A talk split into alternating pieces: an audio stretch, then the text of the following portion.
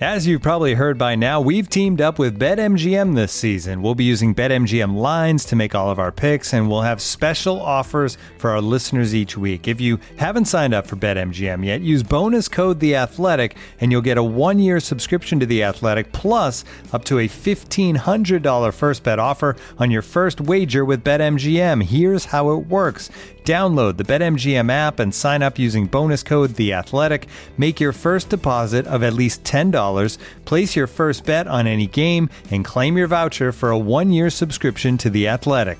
See BetMGM.com for terms. U.S. promotional offers not available in D.C., Mississippi, New York, Nevada, Ontario, or Puerto Rico. Gambling problem? Call 1-800-GAMBLER. Available in the U.S. Call 877-8-HOPE-NY or text HOPE-NY 467-369 in New York. Call 1-800-NEXT-STEP in Arizona. 1-800-327-5050 in Massachusetts. 1-800-BETS-OFF in Iowa. 1-800-270-7117 for confidential help in Michigan. 1-800-981-0023 in Puerto Rico. First bet offer for new customers only in partnership with Kansas Crossing Casino and Hotel.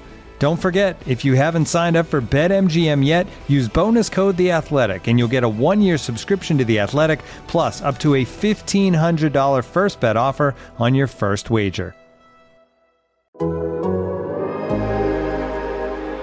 Fifteen.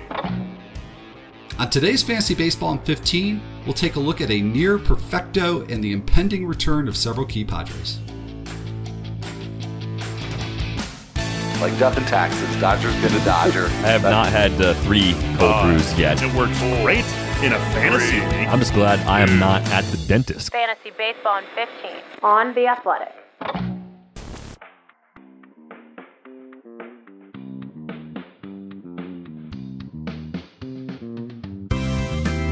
Welcome to Fantasy Baseball in 15 for Thursday, April 15th. I'm Al Melchior and I am here with Michael Beller, and we are here to not only celebrate Jackie Robinson Day, but also to celebrate an excellent pitching performance from Carlos Rodon. Almost a perfect game. I guess he'll take the no hitter. So, uh, Michael, what do you make of this? Ugh, I mean, perfect games are the coolest things in baseball, if you ask me. And what an awful way to lose it. Eight and a third. He hits Roberto Perez in the foot. Like, man, like uh, that would have been uh, just what a gut wrenching way to lose it. Like just this side of Armando Galarraga, way to lose a perfect game. So uh, that's that's awful. Uh, no hitter is great. It's not quite as fun, but what a performance from Carlos Rodon. And I mean, this was the one guy in the White Sox rotation who we weren't talking about at all coming into the regular season. Lucas Giolito, Cy Young candidate, and it's definitely still there after the way he started the season. They make the trade for Lance Lynn, Dallas Keuchel coming off the great ERA a season ago, Dylan Cease, a guy who they have big expectations for. What are they going to do with Michael Kopech? I mean, you know, Carlos Rodon just, yeah, he's Carlos Rodon. He's never going to be the pitcher we thought he was going to be coming out of NC State, third overall pick. Uh, but he can fill the back of the rotation all good. And now look at this. I mean, first start of the year, five shutout innings, nine Ks. Then he comes back with this, a near perfect game, gets a no hitter. White Sox cruise to a victory over the Indians. I mean, he looked awesome in this start. I think he has to be right toward the top of your uh, FAAB list if he's available in any of your leagues this coming weekend. Yeah, and looks like he's got a two start week coming up. That looked pretty yep. good even before this uh, no hitter. So, uh, yeah, definitely time to get a little aggressive with the FAAB dollars. And let's just say also, Al, that that first start against Boston, you know, not necessarily the easiest start, but the second start comes against Texas. So you got to feel pretty good about that two step, even taking on the uh, tough matchup with the Red Sox to start it off. Uh, busy, busy day, Michael. Uh, Astros sending five of their players to the COVID IL. Alex Bregman, Jose Altuve, Yordan Alvarez, Robel Garcia, and Martin Maldonado. Uh, it's for contact tracing purposes. Uh, at least that is the, the latest that we know. So as you know, with the COVID IL, they could come back at any time. So that's just, uh, a day to day situation that we all have to watch. And same for Dylan Cease going back to the White Sox. He was placed uh, on the COVID IL with COVID symptoms, but as of yet, no positive test. Some good, good news here, Michael, for the Padres. Fernando Tatis Jr. could be back as soon as this Friday. That is fantastic news. Wil Myers, who's been day to day with patellar tendonitis, he could be back on Thursday. And Dinelson Lamet tentatively is slated to start against the Brewers early next week, possibly as soon as Monday. So basically go back to the same type of question here with uh, Lamet anyway. Uh, would you feel secure and just putting him right in there, given that you are the manager of team, get him right in there? uh, definitely. I feel I feel really encouraged actually with the way the Padres have handled this. Uh, you know, like Lamet wasn't that far off to the point where if they ultimately changed course at the end of spring and said he's ready to go, we're going to keep him in the rotation. Uh, he's not going to start the year on the IL. It, it wouldn't have at least to uh, to the non doctors among us seemed like the craziest thing in the world, but they held to their plan. They got him a couple of starts at the alternate site. Everything was good coming out of that. The velocity was good. The results were good. So, yes, I feel absolutely comfortable getting him in there. Um, the way that things are set up, it's likely that he's only going to get one start. It would depend on if he does make that first start on Monday. It is a tough week, uh, Milwaukee and then the Dodgers. So if he gets pushed back a little bit and he makes a start on Tuesday, Wednesday, maybe he doesn't get the second start against the Dodgers, and then you're looking at a two start week the week after. As someone heavily invested in Dinelson Lamet, I think I'd rather have that. I think I'd say let's take one start against the Brewers, let's skip the Dodgers, and then let's jump into a two start week starting with Arizona the week after. But whether it's one, whether it's two, if he does have to face the Dodgers, he will be in my lineup for those starts. Yeah, and that's going to be a brutal schedule for the Padres hitters, but uh, yes, we'll certainly is. be talking about that uh, in the days to come. Uh, Byron Buxton has a tight hamstring, so no timetable for him, but uh, obviously that's something very disappointing to a lot of people in the fantasy community. Couple of Brewers updates. Lorenzo Cain, he has gone on the injured list. Christian Yelich still day to day. Max Fried, wondering maybe what's wrong with him in the early going. He's been placed on the injured list. And uh, Alex Kirilloff, a major league debut. This one was with all this news. This one was a little sneaky. Michael uh, came in as a pinch hitter as the 27th man on the Twins roster against the Red Sox. Struck out in that uh, in that plate appearance. But uh, the question that I've seen really all over Twitter uh, is, do you go pick him up, given that he's the 27th man? And I certainly agree with what I've seen as the consensus, which is even if he goes back down, I would think it won't be long before before we see Alex Kirilloff in the Twins lineup on a regular basis. I would think that too. You know, once you break the seal on this, uh, you're pretty much never going to go back all the way to where they were before. Uh, you know, coincidentally enough, or maybe not so much of a coincidence, uh, later today on the Athletic Fantasy Baseball podcast, DVR and I are going to be talking to Aaron Gleeman, who is one of our two Twins beat writers, and that is one of the questions we are going to pose to him. How long before we're expecting to see some consistent playing time for Alex Kirilloff in the majors? I will say it's a pretty tightly packed roster, and they just brought Josh Donaldson back on Wednesday too. Uh, Luis Arraez has been uh, swinging the bat very well. You would think they want to find some time for him. There aren't a ton of guys who you want to move out of this lineup, so I think that you know, in my non-Twins beat reporting brain, does complicate things a little bit, but this is obviously someone who the Twins have major plans for, and the sort of guy that you hope doesn't get the Andrew Vaughn treatment that we're seeing from the White Sox right now. I would think the Twins wouldn't do that. I would think Rocco Baldelli, being the sort of manager he is, that once he gets this guy on his team, he's going to be playing him a bunch. Uh, let's check in with Aaron Gleeman a little bit later today to really get down on the uh, details on that one. Fantastic. We are certainly looking forward to that report. Looking for an assist with your credit card but can't get a hold of anyone? Luckily, with 24 7 US based live customer service from Discover, everyone has the option to talk to a real person anytime, day or night. Yep, you heard that right. You can talk to a real human in customer service anytime. Sounds like a real game changer if you ask us. Make the right call and get the service you deserve with Discover. Limitations apply. See terms at discover.com/slash credit card. And Johnny Cueto, a couple of items here with him. He had really a, a very good start against the Reds, uh, five and two scoreless innings, but did depart uh, without finishing the sixth with a tight lat.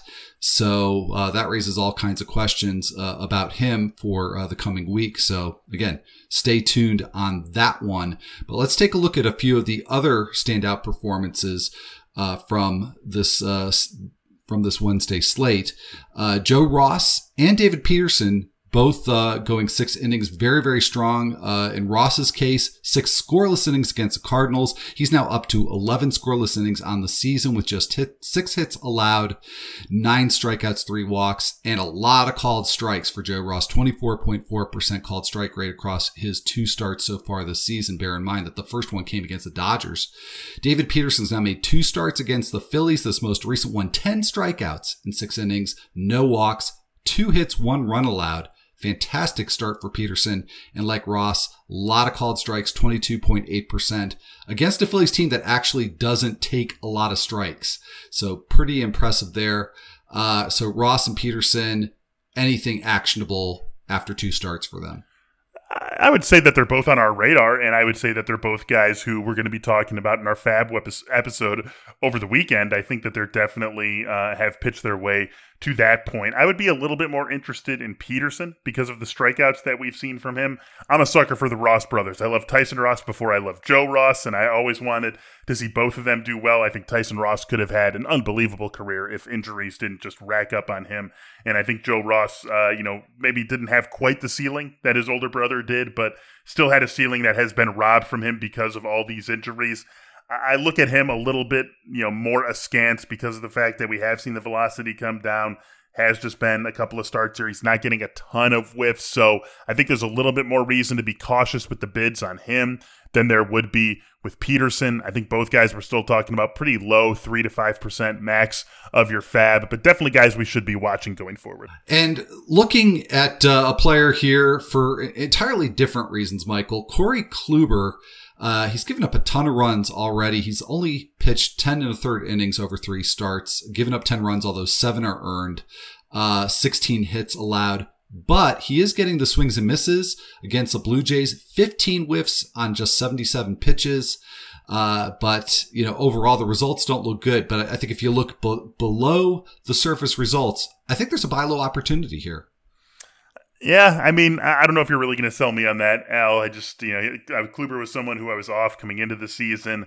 Uh, I like the fact that he's getting the swing and miss. How could you not? But like, I don't know, with the way that the game is played today, swing and miss just feels like it's such a big part. Such a like a a. It's not quite as impressive the swing and miss he's been getting as it would have been even just a couple of years ago relative to the rest of the league. So the results really scream loudly here for a guy who hasn't pitched much since the end of the 2018 season, who clearly uh, was you know, would even without the injuries would be approaching the end of his career. Not quite there, but we would be talking about him being in the final couple of years of his career anyways. Just all of that adds up to a really dangerous case for me. And then you throw the injuries into it also. I think he can still get swing and miss. He feels sort of like uh, uh, almost like a right-handed Robbie Ray to me at this point.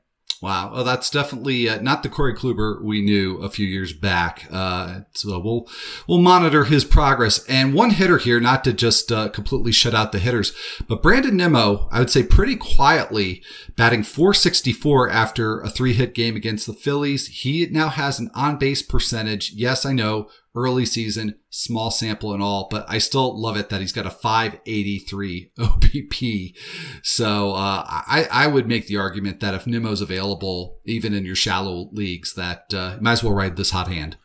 I agree with you completely, Al. And this is a skill that we've seen from Brandon Nimmo. You know, short, you know, small sample, uh, whatever you want to call it. It's something that we've seen from him. And I saw this. This was yesterday uh, on the Mets game. Since 2018, minimum 1,000 plate appearances. Uh, here are your hitters with a better than 400 OBP. Mike Trout makes sense. Juan Soto, sure. Christian Yelich, of course. Mookie Betts, yep, I buy it. Alex Bregman, sure, he belongs in that group and Brandon Nimmo. That's the group.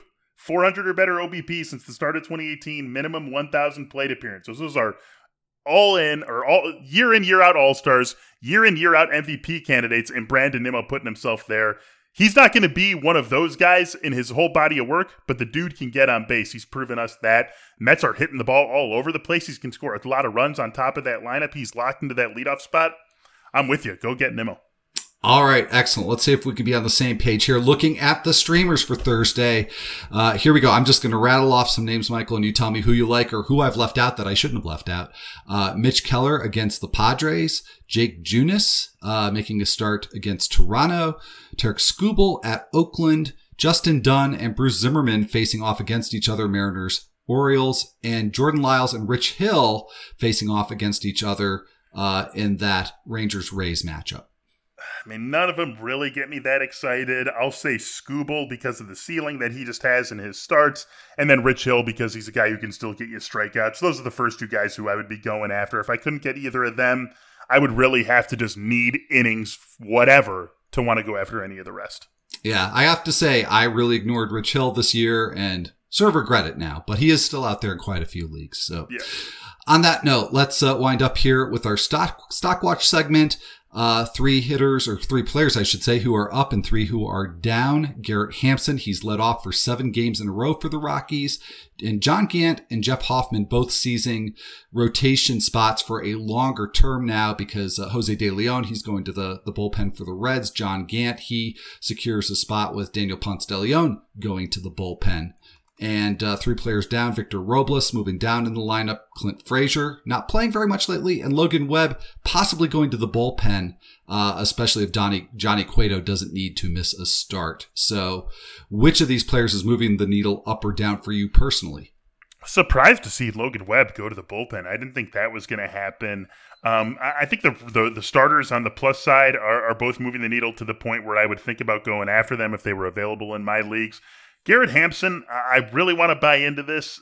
The, the slash numbers haven't been great, but uh, they're sticking with him atop the lineup. Four steals, three of them came in the same game, but still, you like the fact that he's got four steals. He's attempted five, so the speed can be there. He's going to have to get on base more if he's going to keep that spot, though. I mean, you can't just keep trotting a 325 OBP out in your leadoff spot, even if you are the Rockies and you don't have a ton of other great options. So I, I buy him. I'm starting him in Tout Wars. I'm happy to have him in Tout Wars, but he's going to have to do a better job of getting on base to keep that job. Well, if you didn't say even if you are the Rockies, I would have. So, uh, on that note of agreement, we're going to wrap things up for this episode of Fantasy Baseball in 15. If you're listening to this podcast on a platform that lets you leave a rating and a review, we really do appreciate it when you take the time to do that. For Michael Beller, I'm Al Melchior, and we'll be right back here on Friday.